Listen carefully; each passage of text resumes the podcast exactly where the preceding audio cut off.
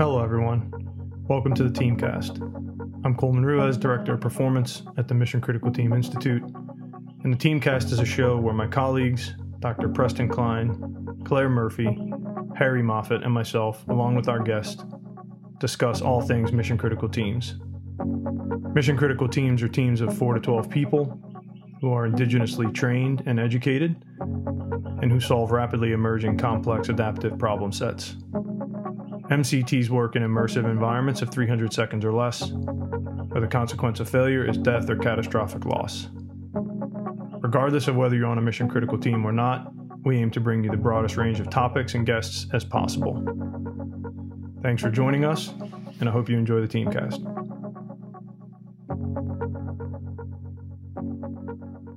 Hi, everyone. Welcome back to the Teamcast. This episode will be a little different and a little more personal than what I've previously recorded. It is one of the first times in 20 years that the story of the Southwest Incident Management Team's response to the events of 9 11 will be told. To tell that story, I am joined by two retired fire chiefs Chief Bob Maines, who retired from the FDNY after 34 years of service, and Chief Daniel Oltrogge, who for many years was the Grand Canyon National Park's Chief of Fire and Aviation and was also a member of the Southwest Incident Management Team. I first heard the story we were about to tell almost 10 years ago now from Chief Bob Maines during some of my research observations with the FDNY. When I asked him why more people didn't know the story, he told me that it wasn't his story to tell, that the honor belonged to the Southwest Incident Management Team. Years later, when I was finally able to meet Chief Daniel Oltrogge and hear his version of the story, he told me the same thing. It wasn't his story to tell, as all of the stories that came out of those days belonged to the FDNY. So the story never got told until now. I will pause for a moment and speak to you not as Dr. Preston Cline, but as Preston. I will tell you that I was not at Hurricane Katrina, and that while I can appreciate the sorrow it caused the people of New Orleans, the truth was I wasn't there. It didn't happen to me. 9 11, however, it did happen to me and to all of my friends. In some ways, in some serious ways, it is still happening. For those of us near New York during that time, it changed us. For those of us who worked on, or in my case, around mission critical teams, it changed everything. This year is the 20th anniversary of the events of 9 11. In the last 20 years, I have been lucky enough to have the honor to support and work with some of the most dedicated and extraordinary operators in the world. I have also, however, been to more funerals and memorial services than I would ever desire to comment upon, whether from my friends who did not come home from overseas or did, or did come home but could not get past their pain to the firefighters who survived the attacks but could not survive the dust or the sorrow, but also for some of the operators in the trauma and tactical law enforcement teams who slowly drowned under their accumulated pain. It is this reason we wrote Residue. I could go on to tell you about what 9 11 took from us, but instead, in the spirit of what we are about to hear, I remind you of this Daniel Oltrogge and Bob Maines are people, Americans, who instead of choosing a life of profit, chose a life of service Past the culture wars and the media profiting off our fears, remember this that the true foundation of our country are the people around us every day that choose to be of service to the nation in big and small ways. That every day the operators in medicine and law enforcement and education, the military, and those who fight fires get up out of bed, put their lives on the line in some cases, and help us get after what our country's founders hoped for the pursuit of happiness. My hope is that you can hear the following story in the same way that I have, with gratitude. Thanks for joining us on the Teamcast.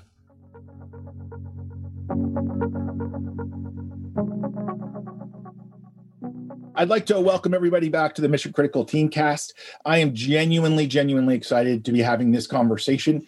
It's a conversation, it's a it's a story about some of the events that almost well 20 years ago now, or almost 20 years ago now at 9-11 at the site of the World Trade Center in the leading up to and during and after the events that happened there. I first found out about this story when I was following Chief Pfeifer around New York City on a Friday or Saturday night. I happened to go in and uh, meet with Chief Bob Maines at the time, who I will do my best to refer to as Bob during this teamcast. And he was working late as always. And w- we struck up this conversation. And he told he said, "Have you ever heard the story about Wildland Fire being involved at 9/11?" And I hadn't. And that was the first time I had ever heard this story that we're going to tell today. A few years ago, I was lucky enough to be in a room with a bunch of wildland firefighters, and it, and they said, "Have you ever met Chief Dan Oltrogge?" And I was, I said, "No, I hadn't." And I reached out and was able to get in touch with him and hear the other side of this story. So for the first time, we're going to try to tell the story of the involvement of wildland fire during the events of those days. And so with us on the call is retired Chief Bob Maines, Bob, who started as a firefighter with the FDNY in the 19 in, in 1980 and spent 34 years all the way up to the chief running the incident management team there, and then is retired and now lives down in Florida and does an exceptional job at fishing most of his days. Also with us is Chief Dan Oltrogge, who in 1980 joined the National Park Service and spent a big part of his career in the Grand Canyon National Park and a big part of it fighting fires. And it was in those two areas, New York City and the Grand Canyon, that our story sort of begins.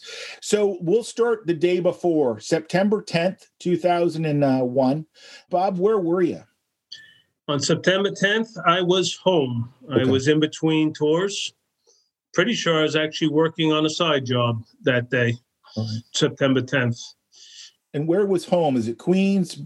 I lived on Long Island, town called Miller Place. Okay. Which seems to be a uh, resting place for FDNY chiefs. There's a lot of us out there. Nice. And what was your rank at the time? At the time, I was a battalion chief assigned to uh, the 4 1 Battalion in Flatbush, Brooklyn, okay. which was the best battalion in the FDNY history. Fantastic. I have no doubt, no doubt at all. Dan, switching to you, September 10th, where were you?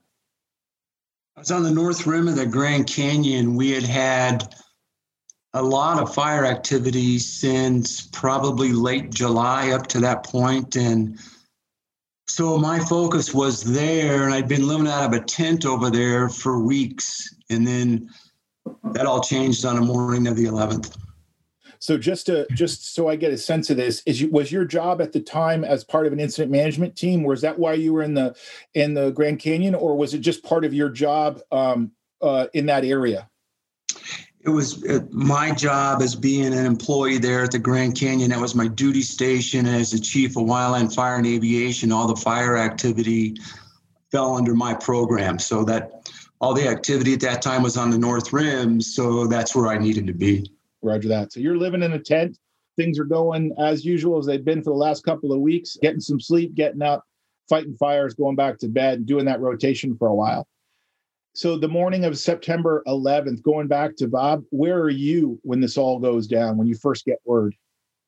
On the morning of September 11th, I was home planning on returning to the side job I was doing. However, that morning, I was trying to book a reservation for a state park on Long Island, uh, which getting a reservation there was very similar to trying to get a COVID vaccine today. I had probably tried eight or nine mornings, and computer and phone takes about three minutes to know you didn't get through and you don't have a reservation. And these reservations for 11 months in advance. I had Imus in the morning on and I had it was getting close to nine o'clock when I would do the reservation, and I had walked in to make coffee, and I walked back, and as I walked in on the screen, they showed the World Trade Center uh, burning, and I looked at that, and they said a plane, and they were indicating a small plane, and as they zoomed in, I looked and I said, "There's 13 floors of fire. That's no small plane." I go, that's beyond our normal capability to fight that fire. Uh, we're in trouble. At the time, we were being preached discipline. I called my wife at work. I immediately knew that it was a terrorist act. I told my wife they're back. Based on my experience, I was uh, first responder in 93 to the World Trade Center. And it always struck with me that they tried to topple that building. So I told her they're back. And she said, Are you leaving? I said, Not yet. I said, we can't all go in at one time. We got to wait till they ask, you know, till they assign us and decide how they're going to do this. And as I watched live, the second plane hit, and then I realized there was going to be no organization. And I got in the car and headed in. What was it like just physically trying to get into the city at that point? I remember this. I just beat them closing uh, the road on the Northern State Parkway. The state troopers were just getting ready to close the road, and I think I went past 115 miles an hour, and he barely looked at me. That would not normally happen on the Northern State Parkway with a state trooper. So I got in what's normally about at that time of day an hour and 10 minute ride. I went to Flatbush probably in 45 minutes that morning. And then once you got there, did you immediately head down to the World Trade Center? No, I think Dan will find this interesting. We already, my division, which is the 15th Division in Brooklyn, Brooklyn has two divisions and a few battalions in Brooklyn are part of the Staten Island Division. My division had already set up a system of bringing everybody in, taking a, with your equipment, taking a city bus with one battalion chief, five officers, and 25 firefighters. Kind of perfect span of control without even knowing how to spell ICS. So I found that interesting. So people were being split up. Chiefs were kind of a critical resource. I was sent into this Manhattan almost immediately. Dan, going back to you, you're out fighting a fire, living in a tent. When did you first find out? The morning of the 11th, I headed up to base camp to grab some breakfast. It's probably, I don't know, 05 to 06. It's early the caterer, I still have a vivid memory of this, had an old sketchy transistor radio hanging out of a tree, and there was garbled, staticky news that something had occurred in New York. Something to the effect of a plane crash. There was a, a level of this is not normal to the broadcast. That was not my focus. So I heard that, kind of gave it some thought. And then I had teams coming and going that day. I had to get them briefed and transfer of command, all those things. And so that's about as much thought as I gave it until mm, probably 8, 8.30 our time. Dispatch called and the team that I was a member of got ordered and we would deploy to New York City. And that's when I really began to lock in on what was going on there. And then, of course, when you leave like that, you know, we have to be on the road, call it within an hour probably, and headed to where we need to go. You always have a lot of loose ends at home. And with the activity we had on the North Rim, there was a lot of loose ends to tie up. And of course, they weren't all tied up before I left. And we also had found out, of course, at that time that all the civilian aircraft were on the ground. So what I would normally do is I'd grab a helicopter ride over to the South Rim and drive to Albuquerque, New Mexico, which is where the jet was going to pick us up and fly us to New York. Our tactical helicopters were also part of that mix. We couldn't fly. So I then had to drive from the north rim of the canyon to Albuquerque, and that's probably a six hour drive. And there was a drop dead time that the jet was going to go wheels up from Albuquerque. And if you weren't there, you didn't go. And if you didn't go, we had no idea of when you would be able to get there because everything was on the ground as far as the aircraft. So when we flew that night, it was kind of a, I had a lot of moments of surreal feelings. That was one of them. As far as we knew, we were one of the very few civilian aircraft flying over the continental US that night. So, just a couple of things I, I just want to ask you about. For people that don't know, what is an IMT? What what what is its function? An incident management team that you're you're working for the Park Service, and for those folks not not familiar with it, you're also part of this incident management team, which I assume is on a rotation, different teams in different places. So, which team were you on, and what does an incident management team do? Well, in incident, I'll, I'll, speak to what the incident management team does. They'll bring um, with them a uh, level of organization and tactical capabilities. And our kind of our mantra has always been to bring order from chaos. And so it'll cover everything from logistics, finance, public information to hardcore operational strategic and tactical activity. And wherever we go, the host jurisdiction will line us out on how they want us to or what they want us to take care of and what their priorities are. And that's kind of it. We stay in touch with them hook into the local network and we go to work. And we'll be there primarily large complex wildland fires. That's our bread and butter. You know you'll be there for weeks at a time. And so that's that system we have the incident command system that allows us to manage that process and manage that level of activity over a long duration of time. So you're on an incident management team is comprised of and still is today local, state, and federal government employees primarily.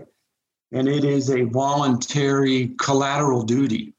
You don't have to do it. You have to want to sign up for it. And you have to meet some national standards to be eligible to be on a team, and then you have to just successfully negotiate the selection assessment process, and then you're good to go. You're rostered on a team. Yeah. And you were on the Southwest incident management team because there are several teams around the country. Is that right? Correct. We had two of those teams were in the Southwest. There were at that time, and I think the number's probably still the same 16 national teams. Those national teams are on a rotation at that time, I think it was a two week rotation. The only reason that we went to the World Trade Center on the morning of the 11th, we were up number one on the national rotation. Trade Center got hit first, we got the Trade Center. When we flew from Albuquerque to New York, there was a California team that was on that jet with us. They were picked up first. They were number two on rotation. Pentagon got hit second, they got the Pentagon. And my understanding is that that plane that took off with everybody rushing to the airport, including, I think, a motorcycle that drew right up onto the tarmac and ran for the plane. I believe that across the country you had fighter jet uh, wingmen on those planes. Was that is that true? Is that story true? It's accurate. Coming into the following morning, the morning of the 12th, it's early, way early, but it's, the sun's coming up and it's an all-nighter so everybody's pretty ragged but there's a level of activity and conversation going on on the plane. So i kind of perk up and off of each wing as we're coming in on long final to baltimore washington international. There's a military fighter on each wing escorting us into baltimore washington. That was the first time speaking for me personally that i had actually seen anything related to the attack because i saw no footage before I arrived there. And when I saw those fighters off the wings, it still resonates with me was okay, this is real. This is that's the first tangible thing I got to see. And just before we we switch back over to Bob, just to remind everybody, you know, 15 hours prior, you're sleeping in a tent fighting wildland fire in the Grand Canyon, and now you're having fighter escorts into the Pentagon and then on your way to, I think, Newark, right? To ultimately get to the World Trade Center site. That's accurate. And believe me, we had more than once we thought, what are we doing here? Yeah. I often thought, what are they doing here? When I yeah. saw them walking around with their green pants and whatever. I go, what are they doing here? Yeah.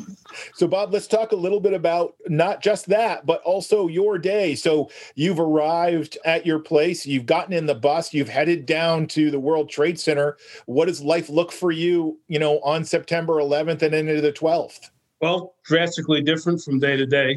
On the 11th, for the most part, I was held back because we had people don't talk about seven World Trade Center was the third to collapse. So they were worried about a collapse there, so they were limiting resources in, um, which I think may have been a mistake, but I'm not going to swear to that because I think the folks that were working could have used some more help. We watched seven collapse, and then I got assigned inside, and it's just it was the word surreal is can't be more appropriate that what I saw, and maybe why I was right for this incident management business. I remember these uh, memories that come and go, but I remember thinking, how long is this going to take to clean this up? And I actually remember asking a person or two that had more time than me, and they looked at me like, how the hell do we know? We've never had to clean up anything like this before. One of my impacts was I would I remember always thinking that day encouraging my son who ironically went to wildland fire, to uh, think about a career as a Navy uh, pilot. And I remember changing my mind immediately when I saw that destruction. I said, I would not encourage any involvement with causing destruction like this. And what was your sort of day to day tasks? Like, what what was a day in the life, on, or is it always different? What kinds of tasks would you be doing? Mostly what you did, uh, battalion chief. So you were kind of doing the division supervisor job from the uh, incident command system world. Uh, sometimes a branch director. He was supervising the search and rescue, which we knew when it went from rescue to recovery. There was a, a line there that you knew you had crossed.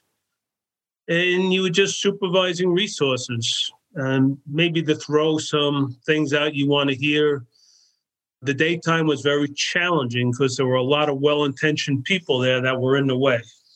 And you would have problems actually accomplishing what you were trying to do, which was make headway in the search and rescue or the recovery working with originally with no one, but then with operating engineers. Before the operating engineers, iron workers, who are a tremendous group of people, and just working on that search. The chiefs, we did, discovered a trick when you had too many people around that were in your way, so you couldn't accomplish anything. You would just say, We're calling in the dogs meaning this search and rescue dogs, because we think we have a hit and we need you to leave because you're going to interfere. And sometimes this was true, mostly it wasn't. And then 150 people would leave your division, let's call it, and they would move on to Brian O'Boyle's next door. And about a half hour later, Brian would call for the dogs, and they would 200 would come off there and come to the next one. But at night, you could get a lot done. At at night, and then I decided to start taking the night shifts because you could get a lot done at night. There were less people in the way, and you could really accomplish something. Dan, um, going back to you, you've your plane has gone from the Pentagon. It's landed in Newark. You get picked up in Newark, and you're heading into New York City. Before we go, if I remember correctly, was it Governor Pataki was the one who requested an IMT come to the World Trade Center site? Do you remember, Dan or Bob? I, I certainly don't. I have no idea. We came through the authority of the National Response Plan. Okay. Which, of course, the lead agency is FEMA. And in one of the emergency support functions of that plan, the lead agency was the United States Forest Service. Okay. The Forest Service would reach out and tag the, the incident management teams, us, give a tasking, and then, then now we're going to New York. That's kind of how that process works. Okay. I don't know who called them. I did hear a name way back, but I can't remember who it was. No worries. I've heard in my interviews with different people, and I and I don't want to speculate because I don't know if this is true or not. But given the New York State has a lot of forest fires, they were familiar with the incident management teams. The governor was, and he was the one to say that was the kind of organization we might need. But that is purely rumor, and I I'll, I'll, just say that out, out out loud. So, Dan, you've you've arrived in Newark. What is your where does your team go from there? So we're wheels down at zero six on the 12th. We got met by Port Authority. And it's important to understand, and we quickly learned that when you're on these big national responses, it, it is chaotic. You will get a number of people that will ask you, Who are you? Why are you here? What do you do? Who ordered you? That kind of thing. So we were initially sent to, I think it was a guard installation, Jersey side of the Hudson on the 12th. As soon as we got there, bust over there, I think to begin to help organize and run a very large mobilization center. So we got all those questions when we arrived there. Nobody needed us, nobody knew why we were there, that kind of thing. And I thought this was a uh, this was a pivotal moment. Our incident commander was Van Bateman. I was Van's trainee. In fact, this was my first training assignment as an incident commander. And Van had made a decision. He said, We're going to go ahead and we call it keg up. We're going to bed down tonight because everybody was pretty ragged. Tomorrow morning, we're going to go across the river, New York side, Manhattan side. And we all knew that a hub at that point was the Javits Convention Center. And he said, We're going to find work. And that's exactly what we did. We weren't directed, we weren't ordered. We we did that on his initiative because a lot of times on those what we've learned over the years subsequent to the trade center when you're on those big national responses you got to find your niche. You got to find the local jurisdictions that are asking and that need the help and understand they do and then you help them. And then you do your tour whatever it is and then you go home. It's, it's there's too many things swirling around you. You're going to try and grab that. You'll spin your wheels and you'll waste your time. So we did that so that's what we did on the 12th. We went up the Hudson, no, down the Hudson for a little while. We came back, bedded down, and the morning of the 13th, we went into Manhattan. Well, if you want, if it's all right, both of you, I'll talk now about how I know that story of how Dan and uh, Van Bateman got themselves credibility and assigned to the incident because I have interviewed all the players. Okay. I wasn't there. Is that all right with you, Dan? Yeah, go ahead. You sure? It's kind of your story. I've been riding your coattails for years, man. well, the way I hear the story, and I've talked to Dan, I've talked to Van Bateman, I've talked to the FDNY players, Frank Cruthers and Pete Hayden. And you interrupt me anytime I'm wrong, Dan, please, or add something I'm missing. But they finally got an audience with Frank Cruthers, who was one of the toughest chiefs FDNY's ever had. He acquired a nice nickname from the Southwest IMT as time went on, which he probably would be okay with. They called him the Eviscerator. But Frank was a strong boss, and he was the incident commander. And he gave Dan and Van a moment to say what they could do, and he told them, and they were sent on their way. I hear Van turned to Dan and said, That went well. And I asked Dan this about seven years ago. Do you think Van made this decision? Because I think that's the way Van is. He's a very smart guy, but for lack of a better term, Van is the blue collar guy, and Dan was a little bit more of a white collar guy. He's tall, he has a good presence. And Van decided, I'm going to go to the Javits Center with most of the team, and you are going to bird dog that guy, Pete Hayden, the deputy incident commander and you're gonna they're gonna need us and i want you there when they start to realize they need us. And dan followed him around kept saying chief when you have a moment and pete was of course being pulled in 600 directions and said just hold on just hold on. And then finally he turned to dan and said all right you got three minutes grand canyon boy. Tell me uh, what you can do. It's another one of those critical moments. Instead of saying what you can do, he said, Chief, I know what your problems are. And he listed his problems, things that you can imagine going on. You have resources assigned here, but you don't know who they are and what they're doing, what they're accomplishing. You have all kinds of equipment here, and you don't know where it is, you can't account for it, and so on and so on. And Pete Hayden told me he Pete, Dan told him this, and Pete said to himself, "How does this guy know my problems? Because until he told me, I didn't even I didn't even have my arms around what my problems were." And he said, "Well, what can you do about that?" And he went on to tell him what an incident management team is and what they can accomplish, and how this incident on a grand scale is very similar to a wildland fire, a large search and rescue mission or even a hurricane type response. And Pete said, "Okay, well, how long will it take you to get here?" He says, "Actually, I, they're down the road to Javits Center, probably about 12 minutes. I can just call them right now." So Pete Hayden went to Frank Cruthers, who had, I don't know how long ago before, then two days, three days before, had said, "We don't need you." And Pete pled the case, and Frank said, "You know what? It can't get any effing worse." Let's give them a try. And the team came down and got assigned. And there's another part of the story, and if you tell me if I'm going too long, Preston. We'll, we'll pause here and just because there's another part of the story that we do want to get into about the radios. That's where I was going to go. Yep. And some other really fascinating stories about radio towers, in fact. But Dan, is there anything you want to add to that story? Because there's obviously a lot of nuance and there's some stuff on your side as well, different personalities and everything else.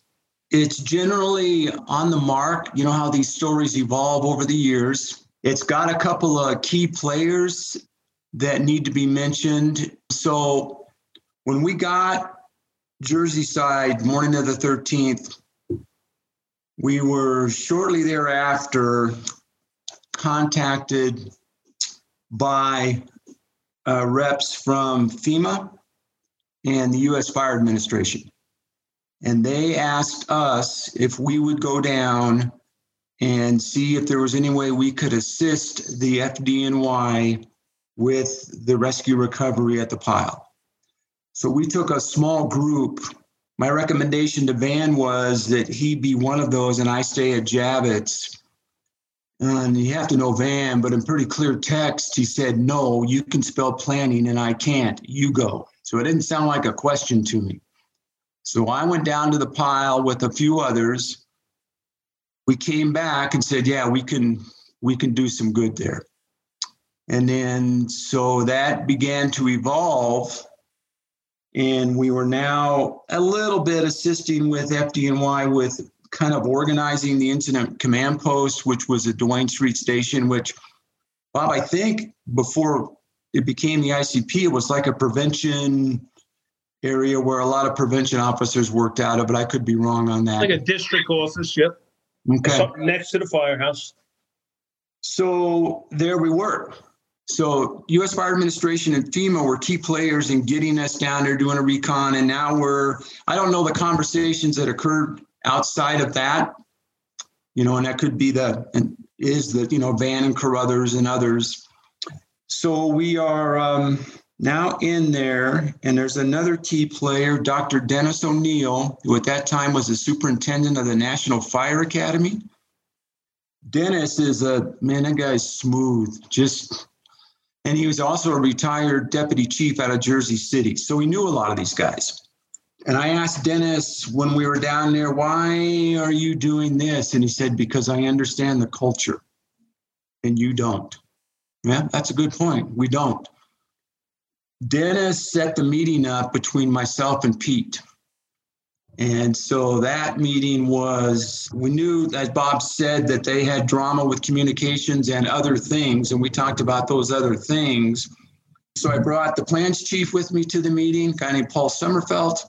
And I brought our communication unit leader with me because he's the expert. And if we ever got to that point where we could talk about that. And Pete had a couple of his officers with him, actually, just one other. The meeting began. The other officer who was with Pete from FDNY, in pretty short order and pretty clear text, let us know that he didn't think this was worth his time and he stormed out of the room. Now it's just Pete. And Pete does say, Gentlemen, I got a few things going on. What do you got? And so we went right to the heart of the matter. We went right to communications. And we kind of laid that out. And then we had Mike, the communications unit leader, speak to that issue, how we can provide some resolution. Because, Bob, I think you guys have been chasing that for a day or two, and it was just kind of spinning around. And so, Mike is the communications leader, is kind of thinking out loud. And he's like, you know, I can have 400 radios with repeater sites up and running by tomorrow afternoon. And of course, for us, with the logistical system we have and can avail ourselves of, not a gigantic deal. Let's some heavy lifting, but not a gigantic deal. Pete looked at us like we were from Mars. And he was like, okay, do it. So now we're in the position, don't, you know, overestimate what you can do and under deliver. That's a bad day. And we were still trying to get our foot in the door. we still were not anywhere close to being a welcome component of that organization in that ICP. It was tense. We were not welcome there.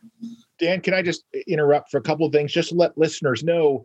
And guys, correct me here. But when the towers came down, the FDNI radio, the FDNY radio towers, what allowed them to communicate with each other, were on the towers.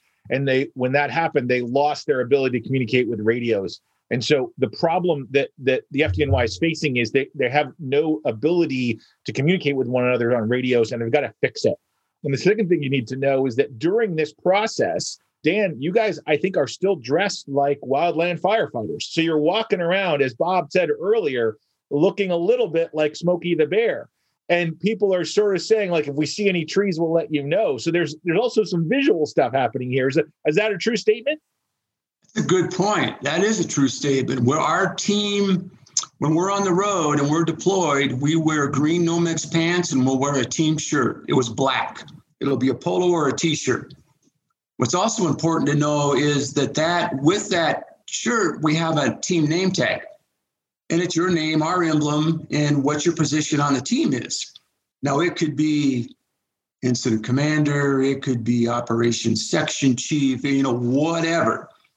What we soon learned there at the pile is we had no authority, zero. And that was unprecedented for us. We'd never dealt with that before. So we took our name tags off and we put them in our pockets and we never wore them again because it would just add to confusion and add to the angst and add to the tension. So yeah, we were foreign to those good folks in that ICP, and they, you know their questions were very reasonable, and they you know they couldn't spell ICS back in those days, and so that's really what we could bring to the table. So yeah, that's an accurate statement. And then the, once we left the meeting with Chief Hayden, our communications unit leader, Mike Hanneman, he delivered. We knew he would. He had, we were up and running the next afternoon. He had a repeater site on the mast of a decommissioned carrier in the Hudson. I believe it was in Intrepid. Is that correct, Bob? That is. And then he had a repeater site on top of the World, or not World Trade Center, the Empire State Building and we were rolling. And then so Pete comes up to me that next day. And now it's, well, what else can you guys do? So that's when it began to evolve. I would say that's when we began to build a relationship. There was no maintenance of it yet because it wasn't built yet, but that's when that began. And then other things just began to evolve about more we could bring to the table and contribute to the effort. I just want to highlight for our listeners that just to, to paint a line around this, that here you are, you're an incident management team, which any other incident, whether it be a hurricane or the Challenger disaster or whatever, when you show up in those scenarios, you're the ones who run the show. You're the ones who are telling people what to do. You're coordinating all the events. And in that moment, you had to decide, and there's a number of moments of vulnerability here. One, when when Pete Hayden is realizing that you've named some problems that he hasn't seen before and he's willing to ask for help. And a moment when you guys take off your name tags and say, it's not going to work the way it always works. We're going to have to flex to this problem. We're guests in this in this particular event, and we got to find a way to support. And I say that because the history is is littered with a lot of other teams that couldn't flex that way that are like no we're in charge and we're going to fight that to the death and then nothing happens. And so i want to highlight folks these are just extraordinary events that are happening and extraordinary moments among leaders and people. And so it, we'll pause there for a second and go to bob and say bob eh, what do you have to add to all of this? Well one thing i want to add if mike hanneman had failed for some reason they would have been on the road home that's how critical that was because that's the way we were. But the other part was now they made a, fa- a friend with some very powerful people. And just to jump way ahead, Frank Cruthers has stated to me more than once, in my opinion, Frank Cruthers' opinion, bar none, no resource that came to assist us at the World Trade Center was as valuable as the Southwest Incident Management Team. Because to Frank, I don't think there was any other incident management team. It was that incident management team. And that's about as good a compliment as you're going to get. One of the things that I think about from time to time when I've heard this story is the moment where somebody is knocking on the aircraft carrier and some World War II vets who are looking after it open the door and say, We're going to be taking your aircraft carrier and turning it into a radio tower. And they're like, Yes, you are. And that, you know, that's sort of an extraordinary moment in America. That that meeting must have been something else. So we've we've got that situation now where the radios are up. The next thing I sort of want to talk to you about is so I'm going to say some things now, and Bob, I want you to correct me because I'm probably going to screw this up. The average response time historically for the FDNY is about nine minutes, nine minutes from when 9 11 is called to the time they show up anywhere in the five boroughs. Four minutes. Four minutes. Thank you, Bob. And the average time on a job is roughly, from the data I've seen, about 45 minutes average. Can go longer or shorter but roughly. Probably a little more for a real job and all hands fire but an hour i would say might be more accurate.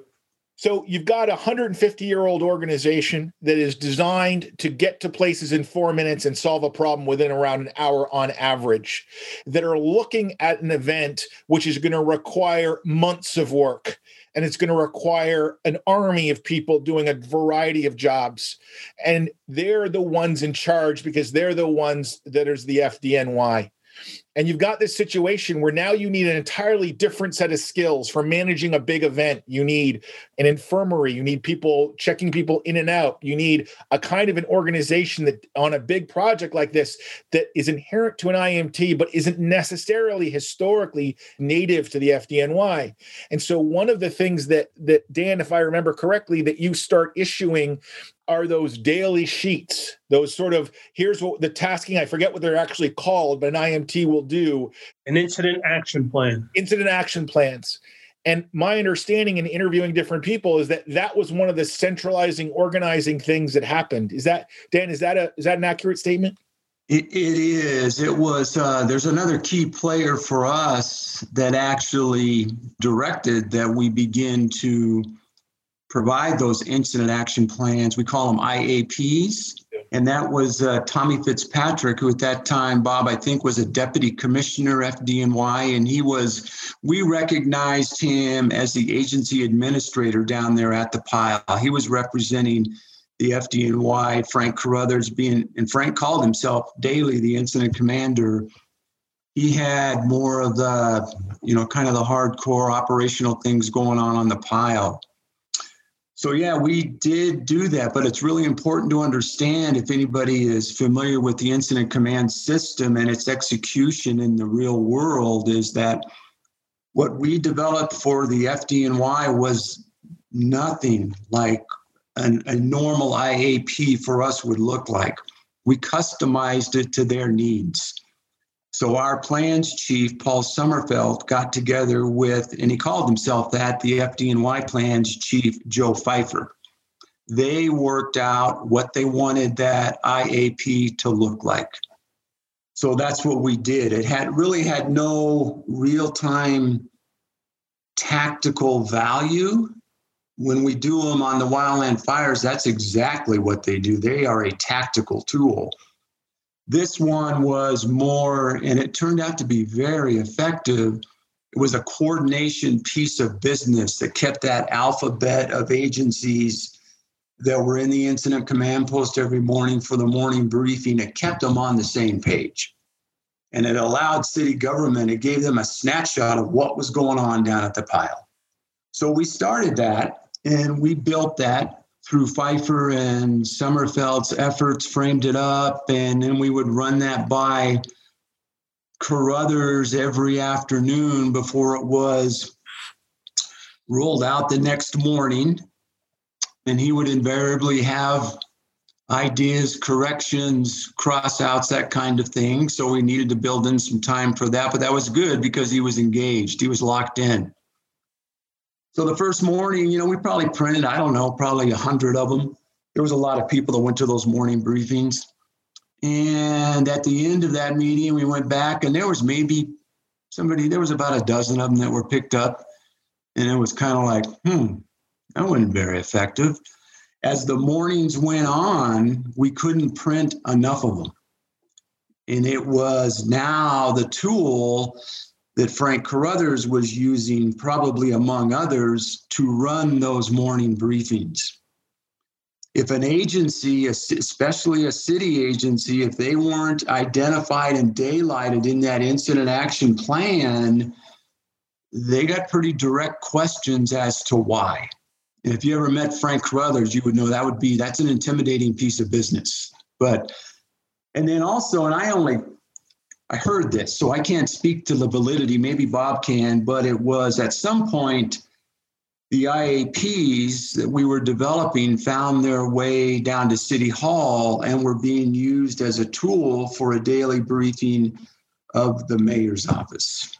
And that's when it really began to motivate those other pieces of city government with, you know, sanitation and health and human services and others I'm forgetting that they didn't want to be left out of that. And then in the those morning briefings, it started to work really well. Frank would just have them kind of go by and what they were going to do, and it's on the IAP. Questions were going back and forth. Good, locked in dialogue was occurring, and it's like this is working just right now. But again, customized for FDNY. It was not what a normal incident action plan looks like, nor should it have been. If we would have tried to force feed that, we would have failed. Like Bob said, we probably would have been on our way out the door. Bob, you want to you want to add anything to that? Actually, I would prefer to look something a little more tactical since I was doing the tactical part. And uh, once you got that credibility with Frank and Pete, you were you were on solid ground then, I think. But I'm sure you were walking a tightrope because there was a lot of emotional buy-in there too. Don't forget, everybody knew someone who was gone, or multiple, multiple people. So a little bit more complex handling such a complex thing, and you have your own emotional ties to it. Because don't remember, even our chief died at the World Trade Center. Pete Ganci, you know, five-star chief died there. So everybody had a piece of this personally. So we were even harder to deal with probably than usual, which is saying a lot. So let's just, I'm going to talk just briefly about that. So, as people probably should have introduced it this way, as just to remind people that maybe a younger generation, when 9 11 happened, the FDNY lost 343 of their personnel, and many of them were chiefs 27, I believe. 27. And what that meant was that a lot of people were not only getting promoted very fast into jobs that normally they would get mentored into or suddenly getting jumped up into jobs that in a, in a moment of absolute crisis but they're also going to funerals of their friends and their family they're also the chiefs of manhattan are the ones that are still in charge the ones that survived and they're the ones that had whole companies wiped out and so this isn't like me going to another state to work on someone else's problem. This is like my own house on fire and not successfully. I'm losing some people. So when Bob talks about emotions being high, it, it is eh, sort of superhuman to me what some of the folks did during those periods in the sense of being able to do your work in the morning, go to your friend's funeral in the afternoon, and then go back to work. That is something that I cannot conceptualize. But I do want to just point that out to say that the environment that Dan's walking into, to Bob's point, is a highly charged environment where folks are angry and sad and frustrated and confused and feeling like they should be in charge of something and they're not sure how to be in charge of it because it's never happened before. So I say all of that and you guys can tear it apart or add to it, but I, I do want to say that out for the audience as well, Bob, to your point. I think you did it well. Preston, I just want to add that from our perspective, and we understood that you couldn't help but understand the tension and emotion once you got down there. So a piece of business that we um, started early and maintained for our whole our 34 days that we were there was that we were very selective about who came down to the pile to work in the incident command post as part of our organization. When we finally, when we really got up and running, I don't know, we probably had down there at the Duane Street station or on the periphery you know, at or near 50, 75, something like that. We probably had 250 if you include the Javits Convention Center. But at, down at Duane at the ICP, we had well intended, hard charging team members that we were pretty sure wouldn't do well down there. Call it social skills, thick skin, say the wrong thing at the wrong time to the right person, and it was going to compromise a lot that we had already been able to accomplish. So we we handpicked them, and that caused, as it should have, and we we knew it was going to come, some consternation, bad feelings up and down our roster. But we thought it was worth dealing with that to get the right people in there. In our world, we also order personnel and we just put them into the system and we have no idea who they're going to be or where they're going to come from but they just meet the standard of their position and they'll come through the pipeline and they'll come to your incident.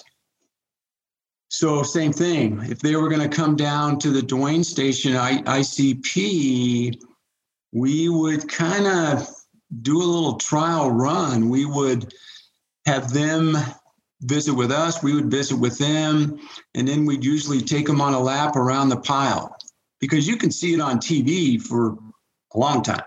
But now you're there. Now you're hearing it. Now you're smelling it. Now you're stepping over stuff. Now, now it's now you're immersed in it. Is that can you function in this environment? Is this a place that you can be effective?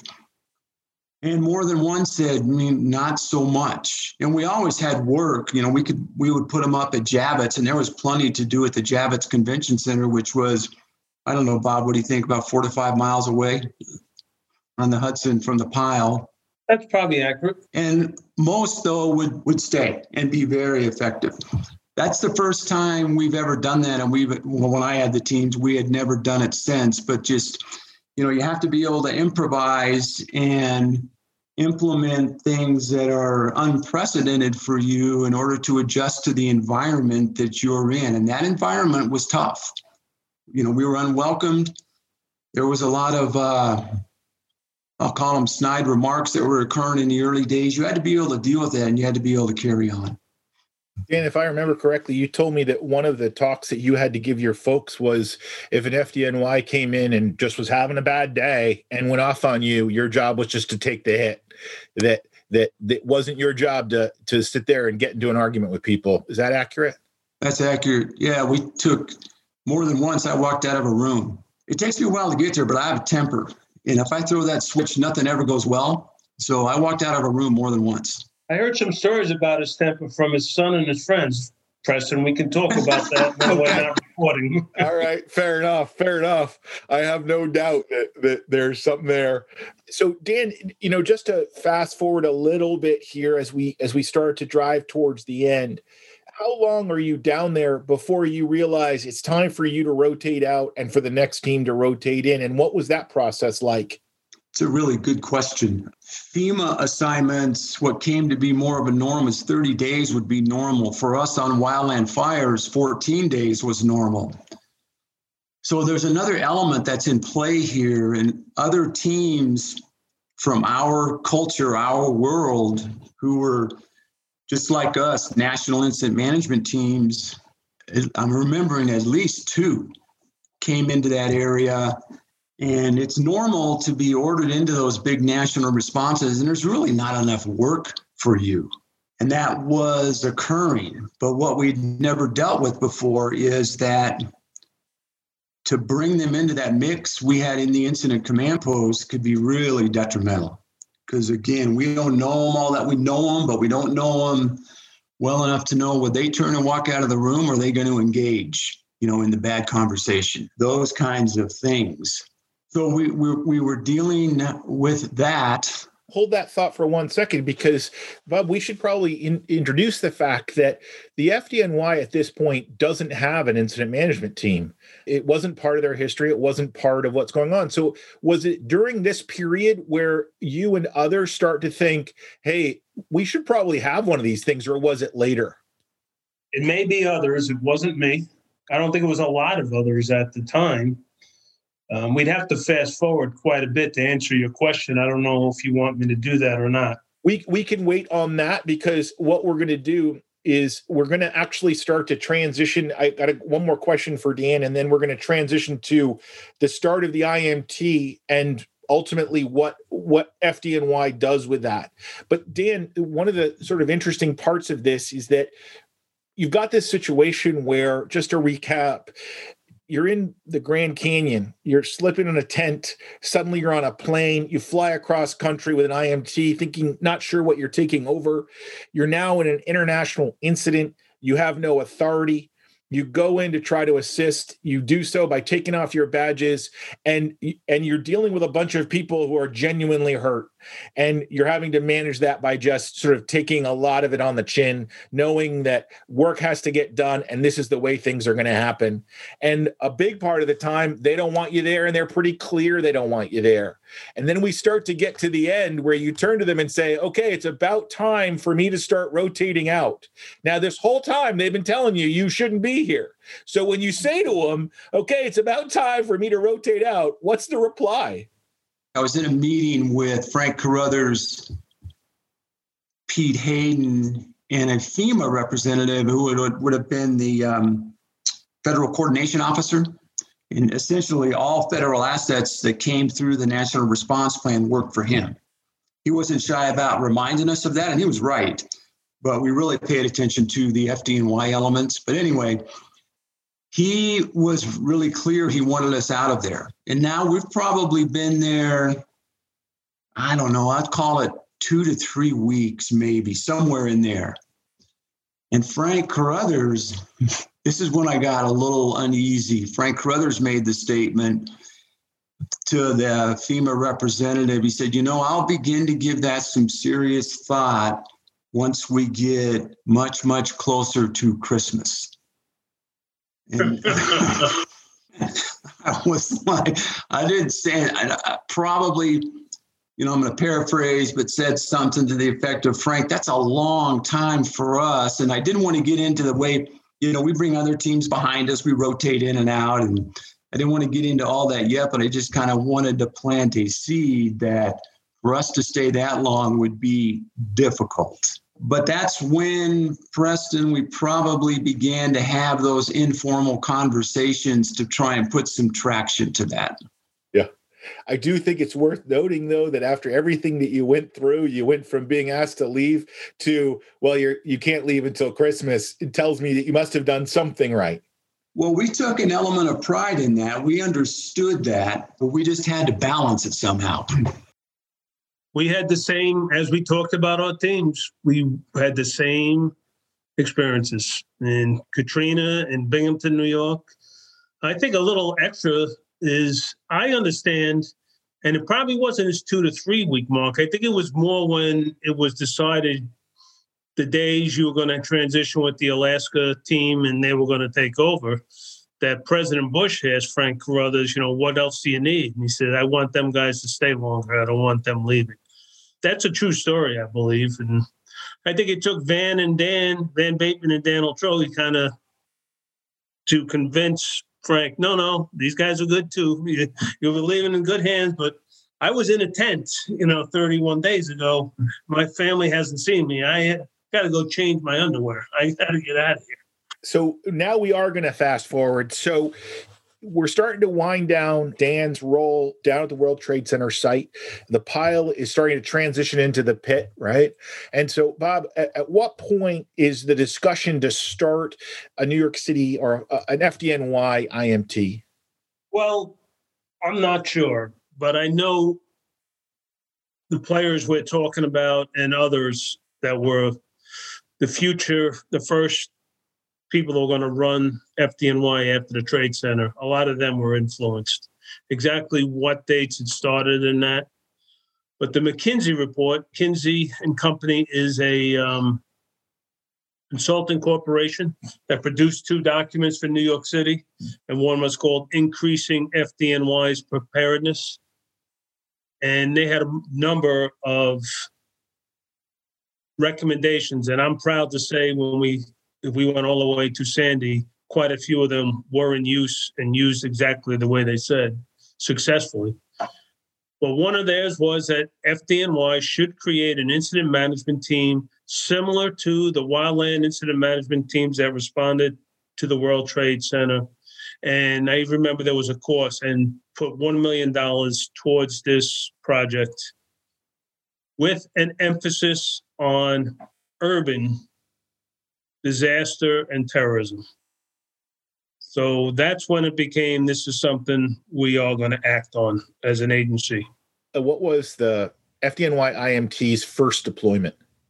Well, it took a few years. We actually went back to our friends in the Southwest. The ops section chief from the Southwest, Jerome McDonald, was their training officer, and he was very helpful with us getting some qualifications done. Mem- our members went and trained with the existing incident management teams, in particular the two Southwest Type 1 teams.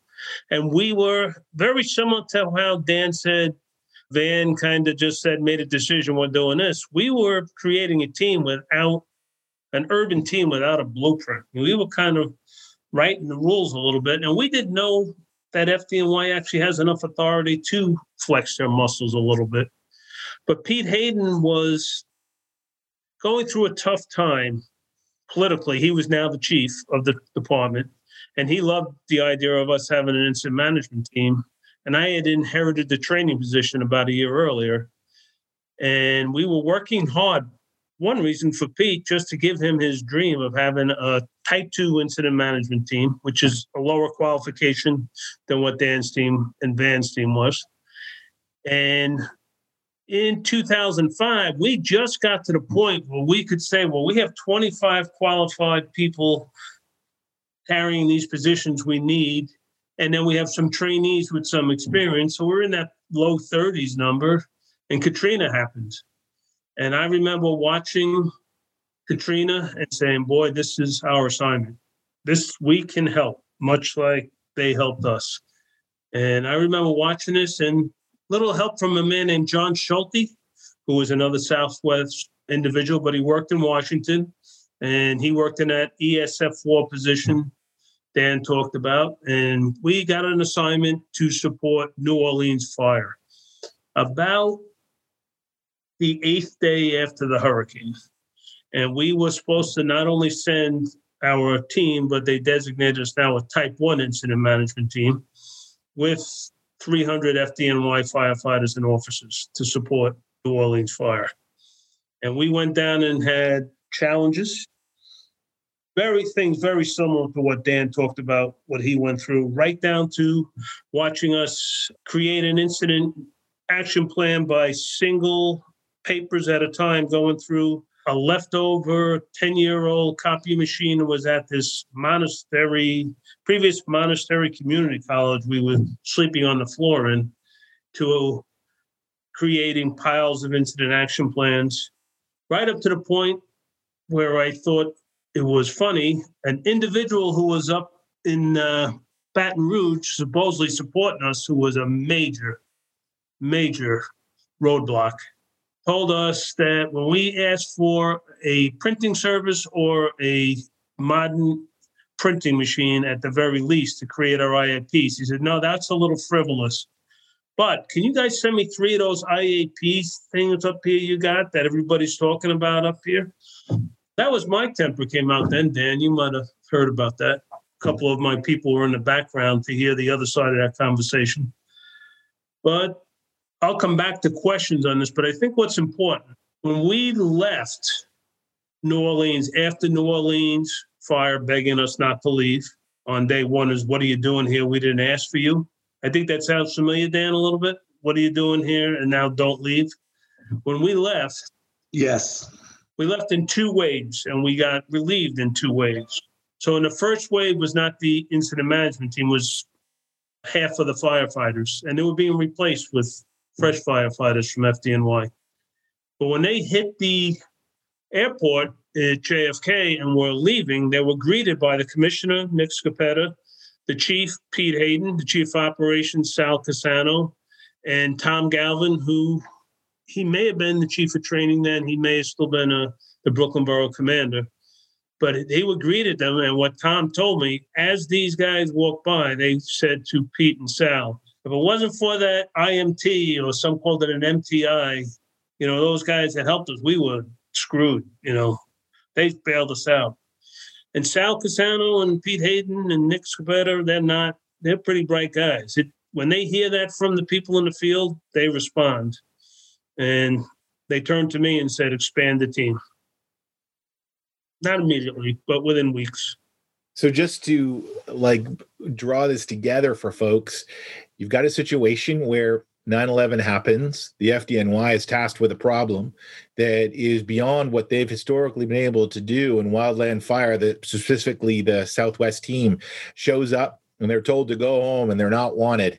And they do a good enough job that the fdny says we actually need that capability and stand up an imt and that imt the fdny imt four years later responds to katrina is told you don't we don't want you please leave and then does such a good job that they're asked not to leave. There's lessons in this i think at so many levels right?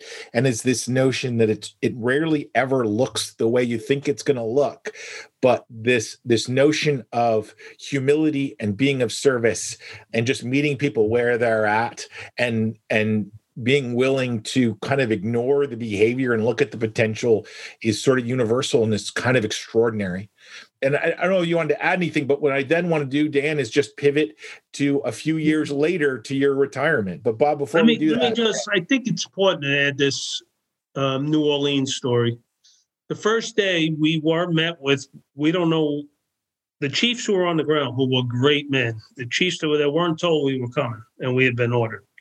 There was no place for us to stay. They just gave us a place to stay, no food. We were reported to have food, running water, electricity, power, lodging. We had running water. That's all we had. And the first day they asked us, well, we don't know why you're here. We don't know who asked for you and we don't need you. But they did. And what was going on in New Orleans was the fire department had moved across the river to the Algiers section, which was still within the city of New Orleans. And they were responding at sunrise to the columns of smoke, sending an engine, and the engine would go and make a determination whether the fire was in a flooded area and we just we can't do anything but let it burn to the water level, or we can fight this fire and ask for help.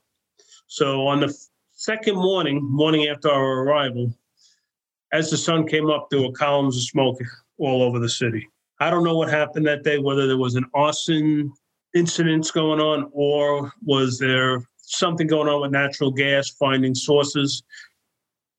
But one of the chiefs we met the day before, his his men were and women were exhausted. Said, "Can you give us some help?" So we broke all our protocols, and we just filled up New Orleans fire engines with FDNY guys, and they went and did what they love to do. They spent the whole day fighting multiple alarm fires, all day. And they came home and they said to their chiefs, "You make this work." Because my family's been gone for nine days. One's in Houston, the other one's in North Carolina. I got to check on my family. You make this work. Sounds familiar. They made it work. And by the second day, we used the same system that we learned from the existing incident management teams, which is now national uh, teams everywhere. We used that same system that next morning and reeled it right in. They had one cowboy day. Then after that, it was time to do things right. Dan, we're now going to fast forward, and I, a couple of years go by. You've gone back to the Grand Canyon and now it's time for your career after 31 years to end and it's time to do a retirement and it's been a couple of years now since since 9-11 were you still keeping in touch with the fdny with the people that you met there? I was. I've always had uh, questionable friends. And uh, yeah there's a lot of friendships that have come out of that. And i had heard you know retire do all that stuff. And there's it was um I don't know, maybe a month after I actually retired, something like that, that the party was thrown. You don't have a lot of involvement in how that buildup is occurring, but you know, it's it's got traction. And I was hearing rumors that some of them were coming out they probably just heard there might be free beer and that would get them on a plane. That's what I was thinking. That morning, there was a lot of things going on, a lot of people in town. So that morning, um, I began to see him, and you know how we bang away at each other, but I was very impressed. In fact, I was honored that they would make that effort to come out there and do that.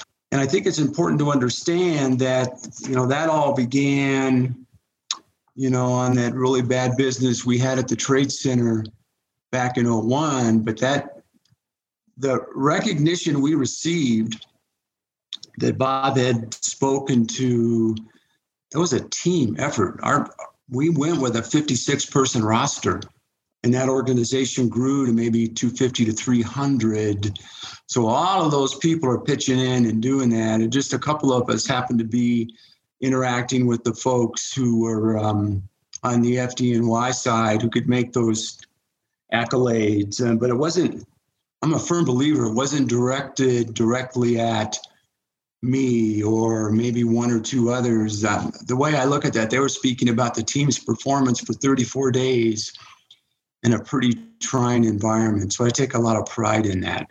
But they came out. I was honored that they that they chose to do that. I was impressed.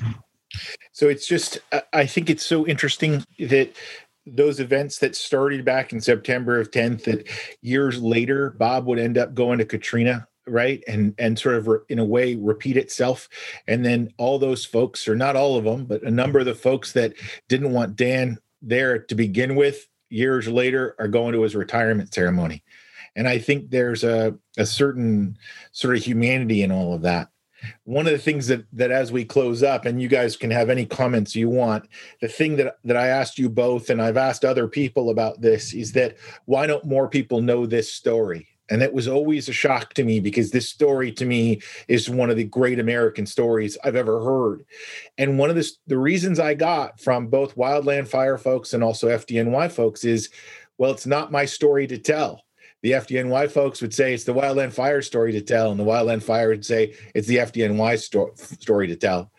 And I and I think there's something about being a discreet professional for sure, and there's also something that I think is uh, uniquely touching about that. And I'm I'm just grateful that people now get to sort of hear the extraordinary events of those days. So I'll now shut up, and I want to see if either of you have anything you want to just add or any last minute comments to folks that might be listening there were people as we made this effort in 2004 5 to get the team going who said the team will never be used the fdny team will never be used you're wasting your time you know it's a great idea but it's going to be another effort that ends up in the fdny graveyard of unsuccessful efforts so during the year of sandy which i had i was the queensboro commander so i actually was having the the team supporting me. I wasn't the incident commander now.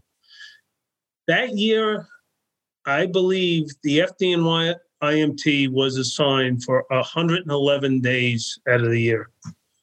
And as we speak now, in my opinion, the most efficient COVID vaccine operation to be found is occurring in New York City, managed by the FDNY IMT. They're not only doing FDNY employees, they're doing FDNY retirees, they're doing family of FDNY retirees, they're doing numerous city agencies, and they took over the vaccines for the homebound. And that's all going on as we speak. So that's a long way from you're never going to be used. Yeah. So the the two last questions, and Dan, you can feel free to jump in with any comments. But the last question I have for you is this: is if unfortunately an event like this or Katrina were to happen again, and you got to speak to the folks that are stepping into the roles of incident management teams. We're stepping into your roles, whether it be Dan, you at the World Trade Center, or Bob, you and Katrina. What piece of advice would you give them if they're leaving on Monday to go to this next thing? What advice would you give them? And Dan, did you want to start off? Sure, I'd be happy to do that. Yeah, I would, because I don't think this would change much over time, even though our country, from a public safety perspective, is in a much better position we were back on 9 11, but still a lot of work to do. it's likely what I would tell those team members it's likely your playbook's not going to be very effective. Don't fuss about that. You may have to pitch it. Don't worry about that. You're going to improvise and you're going to improvise consistently. Just understand that. It's very likely it's going to be highly emotional and tense. Please understand where that's coming from, and you're not the target. You just happen to be in the area at the time some of that may be vented. Most of us are this way. That's why we're in this business. Flexibility is a good thing, and your skin is going to have to be thicker than you ever thought it was going to have to be. And all those social skills you hopefully began to pick up in kindergarten are now going to be coming into play in a big way.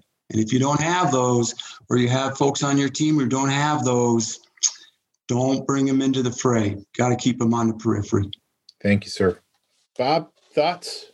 I'd record that and tell them the same thing. Use the lessons we learned. You do have to kind of be flexible, very flexible. Well said, where don't worry about if the playbook isn't being followed page for page. I think Patton said that no plan survives the first shot fired in anger anyway. So, and I think our success has we were able to choose some really good people, and those just get out of their way sometimes. I mean, I can show you a when we when I was the Queensboro commander during Sandy, we had task force we had created and the original thing was to open up the highways with chainsaws. And some of the task forces went south into Rockaway that was flooded, and they had a pump. And they started pumping out basements. And with, without any input from anybody, by the second day, these engines were showing up with four pumps. And I said, Well, why, where'd you get the pumps? Said, well, the other engines in our battalion aren't using their pumps. So we took them. And they said, You know, Chief, hey, there's two of us. We can operate two pumps each easy. There's no reason for two of us to look at one pump.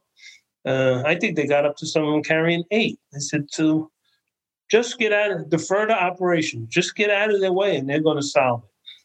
So that's the kind of people you got to send on these assignments. So, gentlemen, we've been talking now for an hour and a half, and we're gonna we're gonna close out. But before we do, now that we've been talking for an hour and a half, and you look back on these stories that happened a long time ago, is there anything that you want to say that was left unsaid, or is there anything you want to add or draw attention to before we close out? Bob, we'll start with you. I think if we did this tomorrow again, I'd tell you all different stories. I mean, there's a million stories. As we go back to the World Trade Center, I don't believe anyone in FDNY has ever recorded anything accurate about what we did there. And I think that's it's kind of a taboo. It's almost like, you know, you would be doing that, you'd be breaking some kind of promise. But I think it has to be recorded. There's so many stories, and most of the guys are retired now and doing things like what I'm doing. And it'd be a shame because what the few things I've read were not accurate. Dan? You know, Preston, what I would uh, like to do is kind of bring what started back at the Trade Center to today. There's a there's been an initiative that's been in play. Maybe I'm probably going to get the date wrong. 04, 05, that the system we introduced to the FDNY back at the Trade Center on 9/11, the incident command system, is being brought to the public safety community of this country with enthusiasm. It's now becoming the national standard for our response mode. So if you think back at 9 11, one of the things that was really problematic is none of us were using the same processes, none of us were speaking the same language, all those kinds of things the implementation of one system for public safety across our country and others, public health and others I'm forgetting, is huge. And it's a really tough piece of business. I believe it's a paradigm shift in the public safety culture. I believe that takes generations to really get it cemented. I think what's occurring now is we're probably the plank holders that are beginning to kind of lay the groundwork. And it's also happening on a global scale. There's been many of us that have gone overseas repeatedly rolling out this same system. And I can't help but think that, you know, back at the Duane Station ICP, that those players in those rooms were a contributor to what's occurring now across the country and in certain respects on other part in other parts of the world. I'm a firm believer that the reason it really got traction was FDNY bought into it. They were the big gorilla in this country as far as structural fire, probably one of the largest departments in the world. Bob, correct me if I'm wrong. Um, second. second or third. Second. Yeah, so they're the big gorilla. And once they bought into it, that was really when the door opened. And this system, the incident command system, through a directive by the Bush administration, began to be rolled out across this country, and it continues today. And I think that's a that's a hefty piece of business. I think that's very impressive. Yeah. I would I could only guess how many of those teams you're talking about then right now are managing COVID vaccinations nationally. I I would think the amount of people with that training that are managing vaccination sites would probably spin your head. Well, if we did the training right, there's a bunch of them that should be out there, right? I know there are some, but I think there's probably a lot more than I know of. Yeah. Gentlemen, I'm going to bring us to a close now and just say how extraordinarily grateful I am and how honored I am to be able to talk to you guys about this. It's always a huge learning for me. And I just want to thank you both for your time. And um, thank you again. Thank you again for listening to our Teamcast.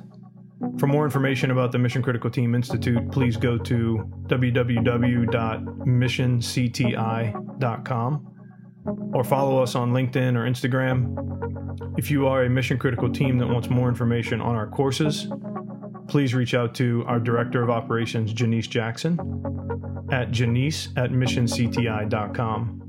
That's J A N E S E at missioncti.com. And once again, thank you, Janese, and thank you to Shelby Rowe Productions for helping us produce the Teamcast. Have a great day.